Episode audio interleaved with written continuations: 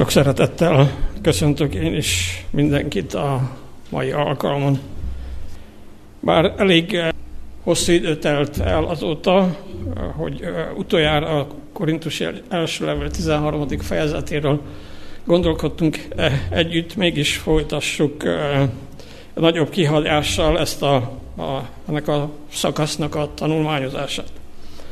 A mai alapige egyetlen egy biblia vers, a Korintusi első levél 13. fejezet 7. verse. Itt a következőt olvassuk. Előtte elmondja, hogy szeretet mindent tesz, és azt mondja, hogy mindent elfedez, mindent hisz, mindent remél, mindent eltűr. Egy másik fordítás szerint mindent eltűr, mindent elhisz, mindent remél, mindent elvisel.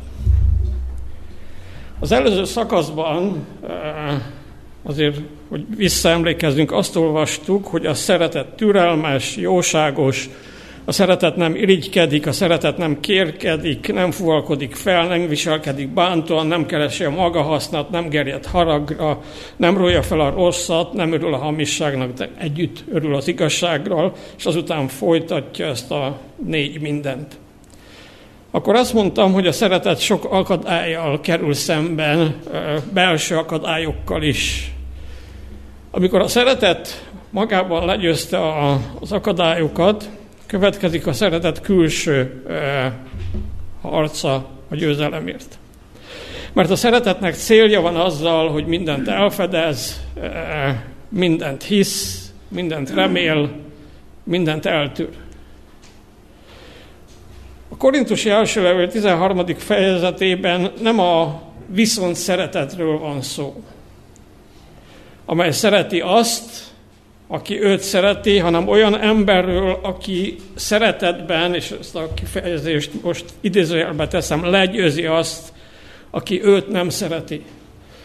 Tehát nem, nincs jelen feltétlenül ebben a viszont szeretet. A Korintusi első levél 13. fejezetében leírt szeretet nem cél nélküli történés. Gyakorlásával a szeretet a világban nőni akar szándéka az, hogy győzelmeivel minél többen szeressenek. Mert a szeretet győzelem, legyőzése a gonosznak jó által, ahogy egy másik helyen a római levélbe írja ezt Pál. A Szentlek a szeretet éltető ereje, de bűnös emberekben munkálkodik. Bűnös embereket állít a szeretet szolgálatába. Ez pedig azt jelenti, hogy a szeretet mindig veszélyeztetett magatartás. Úgy is fogalmazhatnám, hogy veszélyes üzemmód. Megtörténhet, hogy az emberben az Istentől kapott szeretet gyarló emberi magatartássá válik, amelyel az ember úgy bánik, mintha ő vitte volna végbe a szeretetet Isten nélkül. Vagy úgy, mintha az ember dicsekvésére szolgálna ez az erény, ez az életelv. Ezért fennforog a veszélye mindig annak, hogy a gonosz legyőzi azt, aki szeret. Legyőzi úgy, hogy közönyös, hűvös, szeretetlen másik, lesz a másik ember iránt, mivel nem talált válaszra. De menjünk végig ezen a négy mindenen. Azt mondja, hogy a szeretet mindent elfedez. Első olvasásra úgy érezzük, mintha Pál eh, eltúlozna egy kicsit a dolgokat valami megvalósíthatatlant kér az embertől. A világ felfedi a vétket általában, nyilvánosságra hozza annak a nevét, aki vétkezett. Néhány évvel ezelőtt, amikor Zemplinben nyaraltunk, akkor megnéztünk néhány várat, és majdnem minden várban jelen volt az, hogy abban az időben ha valaki valami bűnt követett el, akkor közszemlére kiállították a vár terére, vagy a város terére, hogy mindenki lássa, hogy milyen szörnyű dolgot követett el. Ma ez nem így történik, viszont a médiában hasonló dolgok történnek. Valaki csinál valamit, azt nem csak úgy beleordítják a média világába, hanem el is torzítják. hogy megszégyenítsenek embereket. A szeretet nem ilyen. A szeretetlenség azzal, hogy a másik védkét nyilvánosságra hozza, maga akar jobbnak e, látszani. Azt mondja, mint a farizeus, a Lukács evangélium a 18. fejezetének a 11. versében, hogy hálát adok, hogy nem vagyok olyan, mint a másik. Mint az a vámszedő. Természetesen mondhatná valaki, az már a bűnpártolás határát súrolja, ha elhallgatunk, elfedezünk, eltitkolunk olyan dolgokat, amiért büntetés járna. Itt nem a bűn eltitkolásáról van szó, amikor azt mondja Pál, hogy a szeretet mindent elfedez. Az apostol a Szentlélek ihletésére sorolja ezt a szeretet jellemzői köré, közé, és ezzel a lehető legjobbat tette. Minden emberben van olyan, amit el kell hordozni, el kell tűrni. Amikor arra gondolunk, hogy ez vagy az az ember elviselhetetlen, akkor egy pillanatra tekintsük magunkra, és ne felejtsük el, hogy mi is, én is az lehetek más számára. Az az elfedezés, amelyről itt az apostol beszél, nem bűntakargatást, hanem szeretetteljes segítséget jelent. Ha valakiről tudom azt, hogy rosszat tett, nem az a feladatom, hogy úton, útfélen mondogassam mindenkinek, a megmenteni, gyógyítani akaró szeretet segít megváltozni, helyrehozni a múlt bűneit, hibáit, mullasztásait.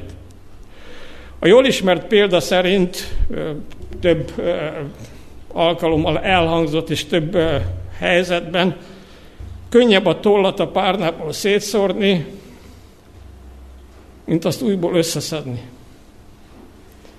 És a lehetetlenségre próbálkozna az, aki ezt megkísérelni. Akkor, amikor másokról rosszat terjesztünk, akkor lényegében ugyanezt tesszük. Még akkor is, ha esetleg később visszakozunk, mert az emberekben nem a utóbbi marad meg, hanem az előbbi marad meg. Ugyanígy, ha valakinek hibáit másoknak elbeszéljük, azt már visszavonni nem lehet. Persze lehet bocsánatot kérni, meg azt mondani, hogy nem így volt, de az emberekben nem ez marad meg, ahogy említettem. Ezzel becsületétől megfosztjuk és nehezítjük, olykor ellehetetlenítjük a helyzetét. A plegykától, rossz hírek terjesztésétől még nem lett szebb és jobb a világ, és nem is lesz soha. Nem kerültek közelebb egymáshoz az emberek, inkább az ellenkezője történik. A plegykához mindig ragad újabb plegyka, és az nő dagad, szennyeződik és szennyez. Bemocskolja elsősorban azt, aki mondja, és azt is, akiről szól. Ezzel nem mindig gondolkodnak el az emberek, hogy a plegyka, a rágalom nem azt mocskolja be elsődlegesen, akiről mondjuk, hanem azt, aki elindítja. Ezért, ha szeretet van a szívünkben, nem teregetjük ki mások szennyesét, hanem inkább türelemmel, segíteni akarással mellé állunk. Jakab apostol a, a 5. fejezet 20. versében azt mondja, én csak az egyik részét idézem, aki bűnöst térít meg, az öt éveig útjáról lelket ment meg a haláltól, és sok bűnt elfedez. Mint mindenben Jézus volt a mintakép, és ma is az az elfedező szeretetnek. Számunkra különösen tanulságos az, hogy a tanítványok bűnét annyiszor elfedezte. Szinte sohasem beszélt róla, és főleg nem másoknak. Elfedező szeretetnek csúcspontja a kereszten nyilvánul meg, amikor azt mondja a Lukács Evangélium 23. fejezetének a 34. versében, hogy Atyám, bocsánat meg nékik, mert nem tudják, mit cselekednek. Hogy már említettem, a szeretet elfedezi a védket azáltal, hogy másoknak nem beszél róla. Ó, ha az emberek, vagy mi, fel annyi erőt fektetnénk bele az evangélium hirdetésében, mint mások védkének a továbbadásában hónapok alatt megkétszereződne egy gyülekezet és az adventista egyház szerintem. Nem beszél a szeretet a másik védkéről azért, hogy a védkezőnek fájdalmat ne okozzon. De azért sem, mert a bűnből való gyógyulás nem ezen az úton akarja elérni, mert tudja, ezen az úton elérhetetlen. Jézus a bűnösöknek úgy volt a megválta, hogy együtt érzett a védkezővel. Ez pedig magával hozta a bűn elfedezését. A szeretet elfedezi a védket úgy, hogy megbocsátja. Az elhallgatás még nem veszi le a bűn terhét a védkezőről, de a megbocsátás az igen. És ezt a megbocsátás azt is jelenti, hogy a másik bűnét eltakarja, úgyhogy nem látja úgy, mintha ellene soha nem, úgy látja, mintha ellene soha sem nem védkezett volna. Aki szeretet, a szeretet elfedezése Isten megbocsátásának a mintájára teszi akiről a Zsoltár író, 103. Zsoltár 12. versében azt mondja, hogy amilyen távol van a napkelet, a napnyugattól olyan messze veti el tőlünk a mi védkeinket. Vagy Péter az első level, a negyedik fejezet, nyolcadik versének az egyik részletében azt mondja, hogy a szeretet sok védket elfedez. Aztán a második, a szeretet mindent hisz. Egy másik fordítás szerint mindent elhisz. Ez nem hiszékenységet vagy naivitást jelent, hanem eh, olyan bizalmat, olyan segítőkészséget, amely felemel és jobbá tesz. A szeretet hisz annak a megváltozásában, akit szeret. A szerető ember nem gyanakva ember, aki ha rosszat hall a másikról, nyomban elhiszi, de ha jót hall, kételkedik. Ez nem azt jelenti, hogy minden balgaságot elhisz, hanem hogy mindenkor tud hinni. A szeretet látja a hamisságot, és hisz az igazságban. Látja a vétket, a bűnt, és hisz a győzelemben. Látja az ember hűtlenségét, és hisz az ember hűségében. Jézusról azt a proféciát olvassuk, a Máté Evangélium a 12. fejezetének a 20. verse idézi eh, ezt az ószövetségi proféciát, hogy a megrepedezett nátszálat nem töri el, és a pislogó gyertya belet nem oltja ki. És a szeretet hiszi, hogy a megrepedezett nátszál nem törik el és hogy a pislogó gyertyabel nem alszik el. Jézus azért szolgált úgy, ahogy szolgált, mert hitt a gyenge megerősítésében, a pislogó gyertyabél felélesztésében hitt. Az ember hajlamos arra, hogy a másik embert gyanakvóan és bizalmatlanul kezelje. Társadalomban vannak olyan emberek, amit már semmit sem hisznek el, Holdon nem járt senki, azt a stúdióban végezték 2001-es eh, eh, évben a felhő a karcolók nem a repülő eh, miatt omlottak le, hanem aláaknázták robbanószerrel, le is rajzolják, hogy hogy történt, és sorolhatnám. Nem tudom, hogy lehet így élni, hogy semmit sem hiszek el, és semmiben sem bízok. Az emberek hajlamosak arra, hogy a másik ember gyanakon és bizalmatlanul kezelje. Hajlandó azt hinni, hogy benne minden tiszta és igaz, és minden, és mindenki más rossz és hamis. Így az ember hajlamosabb arra, hogy a jót rossznak higgye, mint a rosszat jónak. A szeretet mindig a jót vagy a jobbat hiszi, és ha valaki csalódik egyszer, amiatt, hogy fele barátját jobbnak látta, mint amilyen, ne szégyelje magát.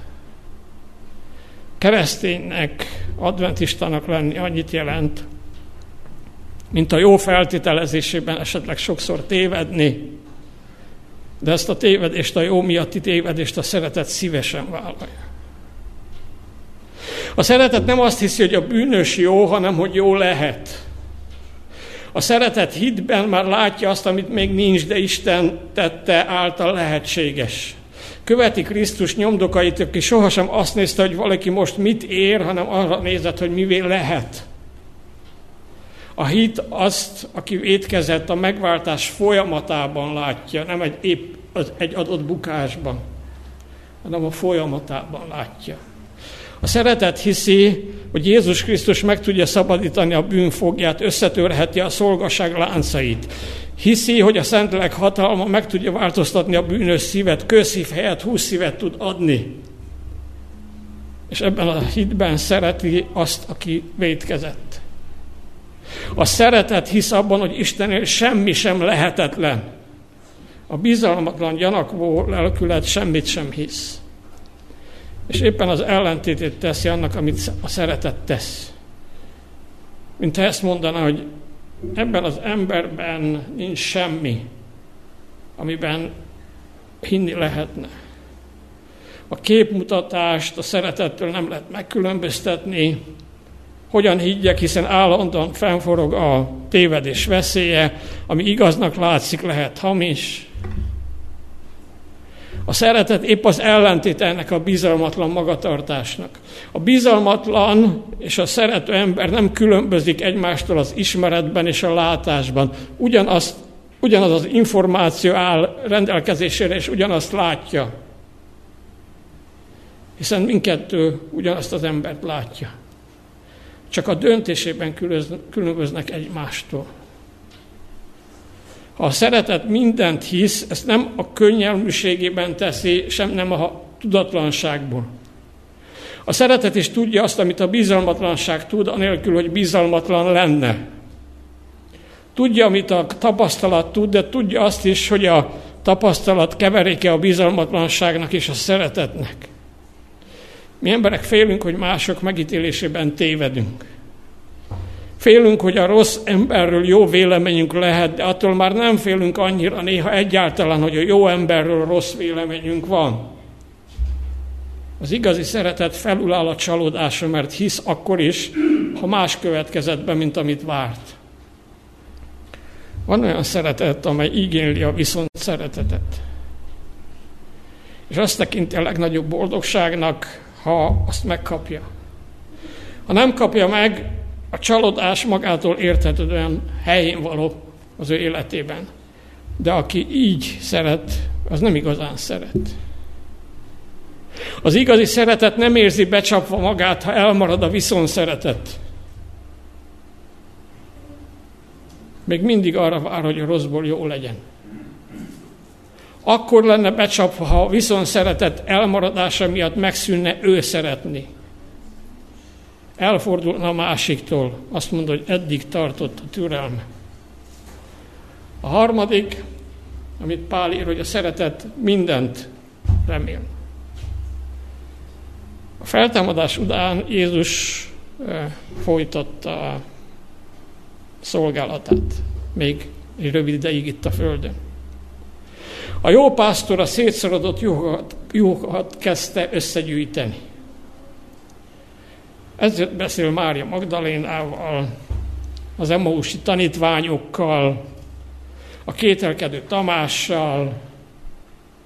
Amikor Jézus a keresztre, Jézust a keresztre feszítették, úgy tűnt, hogy a tanítványokra fordított nevelő munkája hiába való volt. De Jézus nem így látta, különösen a Péterrel való bánásmódból derül ez ki.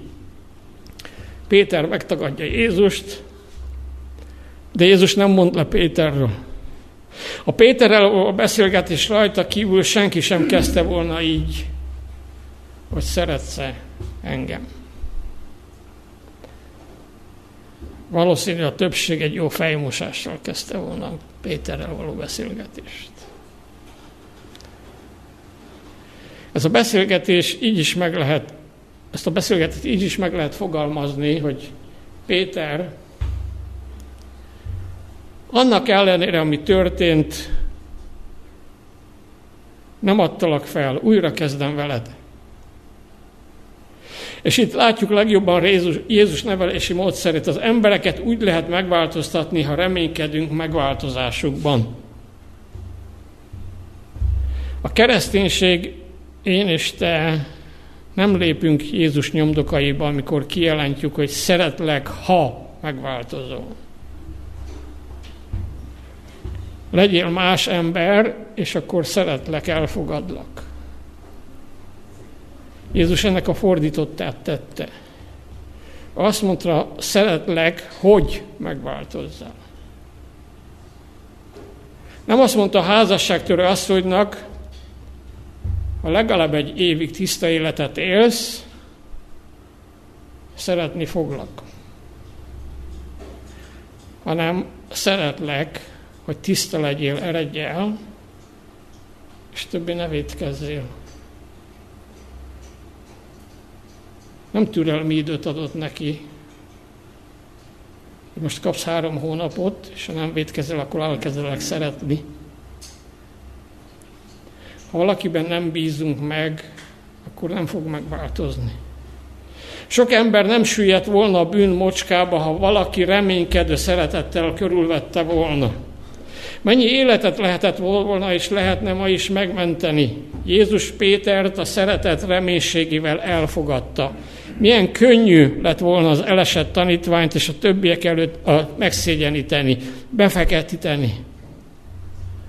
Jézus nem ezt tette, mert Jézus a szeretet, Jézus szeretete mindent remél.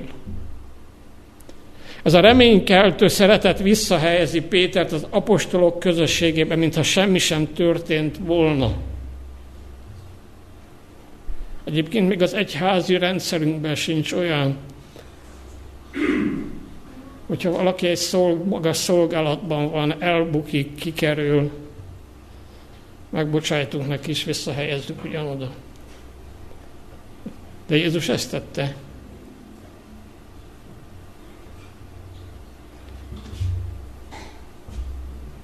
Ez a reménykeltő szeretet visszahelyezni Pétert az apostolok közösségébe, mintha semmi sem történt volna. Ezen kívül Jézus azzal, hogy így viszonyul Péterhez, tanítani akarta őt, a tanítványokat és minket, és hogy hogyan kell viszonyulni a bűnöshöz. A Jézus élete című könyvben azt olvassuk, az üdvözítő bánásmódja jó lecke volt Péter számára, de tanítványtársai számára is. Ez a bánásmód arra tanította meg őket, hogy a bűnössel türelmesen, részvéttel és megbocsájtó szeretettel foglalkozunk. Ám bár Péter megtagadta urát, az a szeretet, amelyel Jézus hordozta őt, sohasem inogott meg. Jézus Péter háromszori tagadása után mondhatta volna, megbocsájtok neked, de mint apostolt nem tudlak használni. Ez a felelet mások számára kielégítő lett volna. De Péter számára csalódást jelentett volna. És életében meghalt volna az öröm. Az orvosság, amely Pétert meggyógyította, az volt, hogy Jézus őt mindenek ellenére tudja használni, és ugyanott tudja, ugyanabba tudja használni, amiben addig volt. Ennek az eredmény az volt, hogy Péter mindent megtett, hogy Jézus bizalmát meghálálja, amikor a tanács előtt állt, és választani kellett a börtön vagy a hallgatás között, azt mondta az apostolok cselekedete 4. fejezet 20. versében, ezt olvassuk, hogy mert nem tehetjük, hogy amit láttunk és hallottunk, ne szóljuk.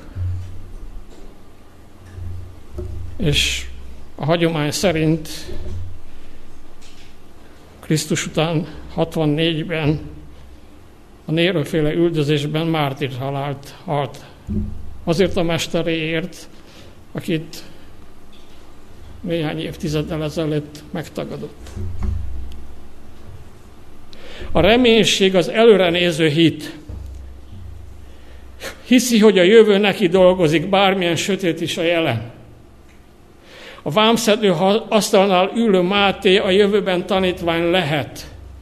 A fuker, fukar Zákeus a jövőben adakozni fog. Jézus ebben a reménységben nem mondott le senkiről. Ennyire reménykedni csak a szeretet tud. A szeretet ott is remél, ahol nincs remélni való. És gyakran megvan az öröme, hogy reménységében nem szégyenül meg. Az itt előforduló kifejezés mindent remél jelenti még az álhatatosságot, a türelmet, a helytállást, a kitartást is. Ez a nagyon fontos jellemtulajdonság, amelyhez Jézus az életet, az üdvösséget kapcsolja. Máté Evangélium a 24. fejezet 13. versében azt olvassuk, hogy aki mindvégig állhatatos marad, ad az üdvözül. És az utolsó, amit Pál megemlít, hogy a szeretet mindent eltűr. Ezzel a türelem kérdésével már az előző alkalommal is foglalkoztunk, ezért csak röviden érintem ezt a kérdést. Ezzel a gondolattal kezdte az apostol a szeretet jellemzőjét. És ezzel fejezi be. Jézus Krisztus, amikor a Földön járt, minden megnyilatkozásával a türelem példáját nyújtotta. Ő maga a tökéletes szeretet, akiben a felsorolt jellemtulajdonságok maradéktalanul megvannak. Ezért, ha vágyunk arra, hogy olyanok legyünk, mint ő, akkor tőle kell tanulnunk és kérnünk a szeretetet. Jézus felkínálja a segítségét, mivel jól ismeri gyengeségünket, és ezt mondja, a János Evangélium a 15. fejezet 4. 5. versét idézem, bár az az egész el, első verstől az a szakaszt érdemes elolvasni. Azt mondja, hogy maradjatok én bennem, és én ti bennetek. Miképpen a szőlővesző nem teremhet gyümölcsöt magától, hanem ha a szőlőtökén marad, aképpen ti sem, hanem ha én bennem maradtok. Én vagyok a szőlőtő, ti a szőlőveszők. Aki én, ben marad, én bennem marad, én pedig ő benne, az terem sok gyümölcsöt, mert nálam nélkül semmit sem cselekedhettek. Ellen White azt írja, miután idézi a 15. fejezet, János 15.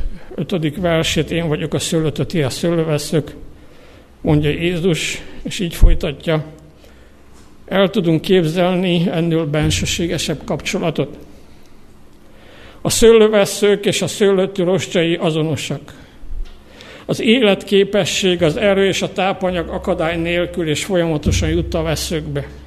A gyökér a veszőkbe küldi a tápanyagot. Ilyen a hívő Krisztussal való kapcsolata is, amennyiben benne lakozik és tőle veszi a táplálékot. Majd e, így folytatja. Ahol Krisztussal való egység van, ott szeretet van.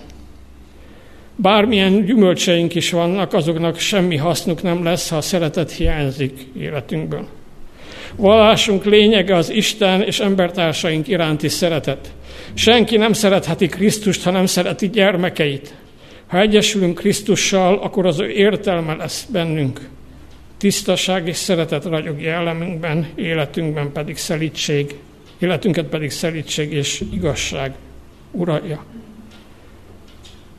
Úgy kezdtük a, az alapige, úgy hangzott, hogy mindent elfedez, mindent hisz, mindent remél, mindent eltűr. Most, amikor egy rövid időre elgondolkodunk ezen, ezen, akkor gondoljunk, gondoljuk végig a mi életünket, hogy valóban így van ez a mi életünkben hogy valóban a szeretet ezt a négy mindent eléri a mi életünkben. Amen. Menjen jó atyánk, teremtő és megváltó Istenünk, itt állunk előtted újra, és továbbra is hálásak vagyunk neked. Hálásak vagyunk, mert eh, te vagy maga a szeretet. És ezt leginkább akkor nyilvánítottad ki, vagy akkor valósult meg, akkor vált nyilvánvalóvá számunkra ez a szeretet, amikor Jézus Krisztusban életedet adtak, de értünk a Golgotán. Ezért, hogy nekünk életünk legyen. Lemondott mindenről Jézus, hogy mi mindent megkapjunk. Urunk, hogy a mi életünkre is ez a szeretet legyen jellemző, ami Jézus Krisztusra volt. Az a szeretet, amely mindent elfedez, mindent hisz, mindent remél, mindent eltűr. Az a szeretet, amely azt is reméli, azt is hiszi, hogy az az ígéretet, hogy Jézus visszajön, az valóság. És találkozni fogunk veled. Attól, hogy ha jelen volt a mi életünkben, hogy jelen van az, hogy mi viszont szeretetet várunk újra és újra másoktól, és ha ez nem történik meg, akkor elfordulunk tőlük. Ez ne így legyen a továbbiakban, hanem valóban ez a mindenre képes szeretet jellemezze minket. És amikor Jézus eljön, akkor felemelt fejjel mondhatjuk, Imám Istenünk, szabadítunk, akit vártunk, és veled lehetünk egy örökké valóságon át. Köszönjük ezt neked, Atyánk. Amen.